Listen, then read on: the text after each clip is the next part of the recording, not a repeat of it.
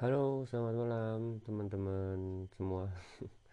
Balik lagi dengan Ali di sini.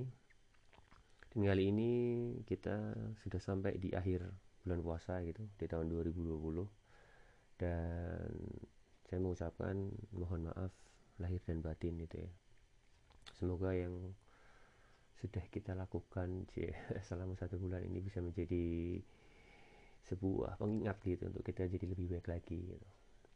Nah, apa kabar teman-teman semua gitu? Mudah-mudahan sehat gitu ya di kondisi yang masih tidak jelas ini. Di kondisi yang masih kurang jelas semoga kita tetap bisa bersemangat gitu ya. Walaupun pasti ada akan selalu ada hambatan gitu ada, akan selalu ada kerikil-kerikil tajam. Nah gitu. Jadi kebetulan kemarin aku bertemu dengan saudara gitu. Um, well kita tetap menjaga menjaga yang namanya dengan protokol gitu. Protokol yang namanya physical distancing gitu. Ya kalian boleh menghujat lah lebih baik di rumah segala macam. Ya kita punya perspektif masing-masing ya. Tapi yang pengen aku omongin sekarang itu adalah saat kami ngobrol gitu yang namanya melepas rindu lah ya. Melepas rindu kami ngobrol-ngobrol panjang dan lebar sampai dari satu segmen cerita kami itu aku mau mengatakan sesuatu gitu. Yang kayaknya sih mungkin relate ke teman-teman semua gitu. Aku bilang kayak gini.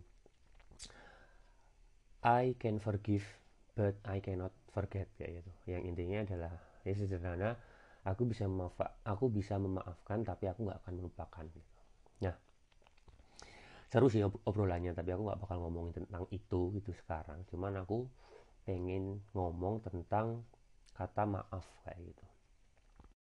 Sebagai CEO of random CEO of random gitu kemudian maaf itu kan jadi ceritanya sih gini sih terus kan di WhatsApp grup kan ramai itu kan ya ada WhatsApp template mohon maaf mohon maaf itulah ya. Kemudian ada salah satu temanku juga itu yang dia selalu mencoba mengartikan bahasa Inggris dan bahasa Indonesia itu dengan seenak sendiri gitu. Jadi kalau kita bilang mohon maaf lahir batin gitu dia di bahasa Inggris kan gitu. Dia mengubahnya menjadi bahasa Inggris menjadi I am sorry birth and soul. Jadi lahir dan batin kayak gitu. Lucu sih. Menurutku sih lucu. Cuman kemudian pikiran random itu datang ke aku aku berpikir tentang kata maaf. Kata maaf dalam bahasa Inggris itu kan forgive ya. Forgive dan kemudian aku penasaran kenapa kok forgive itu? Kalau misalnya aku asal aku asal memisah memisahkan kata-kata itu gitu jadi for dan give apa sih maksudnya? Nggak masuk akal buat aku. For untuk gitu atau dan give G I V E memberi untuk memberi. Dan karena sebagai seorang researcher yang sangat-sangat tertarik dengan hal, -hal yang random aku ngelakuin riset dong ya kan? Nah kemudian yang aku lakuin adalah aku riset di Google oke? Okay? di Google dan aku mencari etimologi dari kata forgive itu sendiri. Etimologi itu berasal dari bahasa Yunani yang artinya adalah ilmu tentang true sense atau kebenaran. Jadi logos atau logia itu adalah the study of ilmu tentang kemudian etimon atau etumon kalau nggak salah itu adalah um, sense apa sense yang sebenarnya atau kebenaran kayak gitu.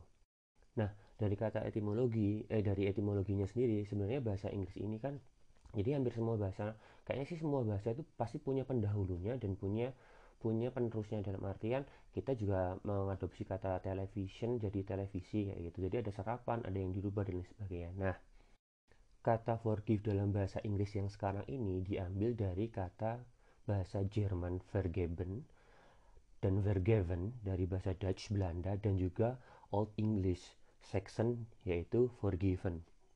Di mana atasnya lagi itu maksudnya yang lebih tua lagi itu dari bahasa Latin yang tulisannya artinya eh, bacanya adalah perdonare gitu. Jadi dari bahasa Latin ke bahasa Germanic ancestor kemudian ke bahasa Old Saxon gitu English English lama sampai akhirnya ke bahasa Inggris. Nah di awal dari kata bahasa Latin perdonare perdonare ini kemudian di setelah bahasa Latin itu dia di, di ada istilahnya uh, calque uh, E gitu. Jadi ada ada ada istilah calque di mana dia memodifikasi kata kata itu menjadi um, dari per per perdonare tadi dari pernya menjadi for kemudian donare yang menjadi given gitu. Jadi arti kata perdonare sendiri dalam bahasa Latin adalah to give completely without reservation yang bahasa Indonesianya artinya adalah memberi sepenuhnya tanpa syarat kayak gitu.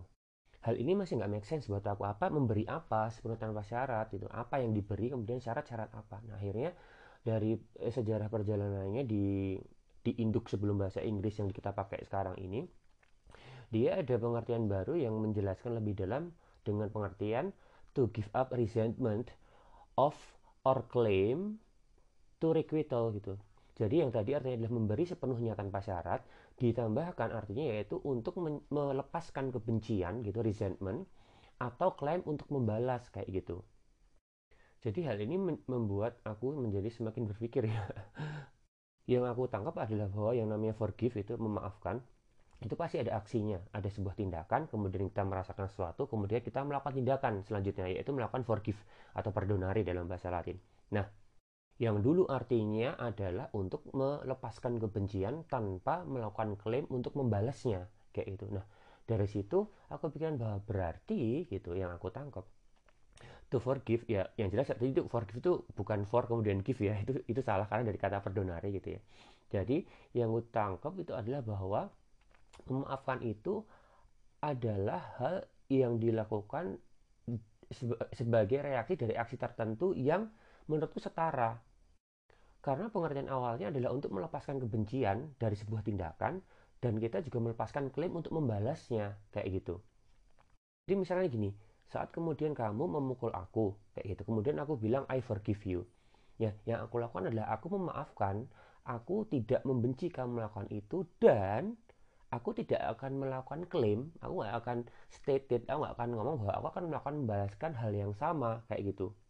Nah ini menjadi agak agak agak rumit ya. Maksudnya kita berpikir misalnya kamu mukul aku kemudian aku forgive. Nah forgive itu berarti apakah aku tidak membenci kamu dan tidak membalas dengan hal yang sama atau mungkin aku bisa nggak membalas dengan yang lain? Jadi makin panjang dan ribet ya. Jadi memang kalau dari bahasa Inggris yang sekarang ini dia banyak sekali saudaranya saudara tuanya kayak bahasa Jerman bahasa Swedia bahasa pokoknya semua bahasa bahasa Eropa yang rootnya dari bahasa Latin itu semuanya saudara kayak gitu. Nah yang aku tangkap kemudian akhirnya kemudian aku nggak mencoba menjustifikasi statementku yang pertama tadi. Aku yang mengatakan bahwa aku bisa maafkan tapi aku nggak bisa melupakan. Well kalian bisa menggunakan itu kalian nggak mau menggunakan itu terserah ya itu kembali ke pribadi masing-masing. Cuman kalau menurutku untuk memaafkan seseorang itu berhubungan dengan tindakan gitu. Jadi kalau misalnya kalian paham yang namanya marah dan amarah dalam bahasa Indonesia ya dalam bahasa Indonesia itu ada yang namanya marah dan ada yang namanya amarah perbedaan dari kedua kata itu adalah marah itu adalah sebuah tindakan gitu jadi berbentuk fisikalinya itu ada tindakan kalian melakukan sesuatu berdasarkan amarah. Jadi amarah itu sebuah rasa. Yaitu. Nah, saat aku mengatakan bahwa aku bisa memaafkan tapi aku nggak bisa melupakan, bisa jadi aku belum sampai ke titik yang lebih tinggi lagi untuk tidak membalas ke orang yang melakukan kesalahan itu tadi ke aku kayak itu. Jadi aku sudah memaafkan dia, tapi dalam hati aku masih memendam sesuatu mungkin. Walaupun aku nggak akan membalas dia seperti itu. Dan aku juga akan menurutku aku gak akan bahas dia dengan cara yang lain. Cuman aku masih mengingat kayak gitu. Nah um, terlepas apakah pengertian ini salah atau benar karena yang jelas semua hal di dunia itu pasti berubah gitu. Yang abadi itu adalah perubahan lah ya. Um, simpelnya sih kayak gitu. Cuman yang jelas kenapa aku masih memegang teguh aku bisa memaafkan tapi aku akan melupakan ya itu karena um, hal ini berhubungan dengan rasa perasaan kayak gitu. Dan segala hal yang berhubungan dengan perasaan itu pasti akan subjektif ke person to personnya. Walaupun pasti ada definisi pasti dia akan terasa berbeda ke orang per orang yang lain. Nah yang bisa aku lakukan adalah aku harus belajar gitu. Karena jika aku hanya ini dari aku sendiri ya jika aku hanya memaafkan saja dan kayak me, to give gitu ya to give something completely without any reservation. Untuk aku aku tidak membenci sama sekali itu itu akan membuat aku menjadi tidak berpikir aku tidak aware gitu loh. Kenapa? Takutnya jika aku memaafkan dan tidak aku memaafkan dan melupakan nanti akhirnya aku aku jadi bakal wah eh, nggak uh, apa-apa kamu nggak bakal mengulanginya lagi gitu. Bukan berarti aku bilang orang yang pernah melakukan kesalahan kesalahan pasti akan melakukan kesalahannya lagi enggak tapi kita harus selalu menurutku kita harus selalu waspada dan kita harus selalu aware gitu bahwa dia pernah melakukan kesalahan itu. Dan dia punya kemungkinan lebih besar daripada orang yang sama sekali belum pernah melakukan kesalahan itu. Make sense gak jadi buat teman-teman yang masih memendam emosi sama teman-teman yang lain gitu um, atau saudara atau atau siapa pun lah aku nggak bisa memberikan saran yang konkret buat kalian ya. Karena semua orang punya coping mekanismenya sendiri-sendiri. Yang jelas kalau yang bisa aku lakukan adalah saat orang melakukan kesalahan ke saya gitu. Saya berpikir saya pernah nggak melakukan kesalahan ini ke orang yang lainnya lagi ya itu kenapa? Karena hal itu cuma akan muter-muter lagi semua kan menjadi siklus kayak gitu. Jadi saat kita memaafkan seseorang akan lebih baik untuk kalau kita tidak melupakannya. Karena dengan kita melupakan kalau aku sendiri itu kalau kita melupakan sesuatu kayak kita jadi nggak aware ya itu jadi mudah-mudahan kita bisa jadi lebih aware dan kita menjadi lebih bijak lagi dalam menghadapi hal-hal yang mungkin serupa dan terjadi di masa depan kayak gitu. Jadi mohon maaf guys saya salah-salah kata karena saya ingin sharing sesuatu yang mungkin berguna buat teman-teman sekalian. Mudah-mudahan kita bisa memaafkan semanusiawi mungkin seperti itu. Terima kasih sudah mendengarkan. Bye.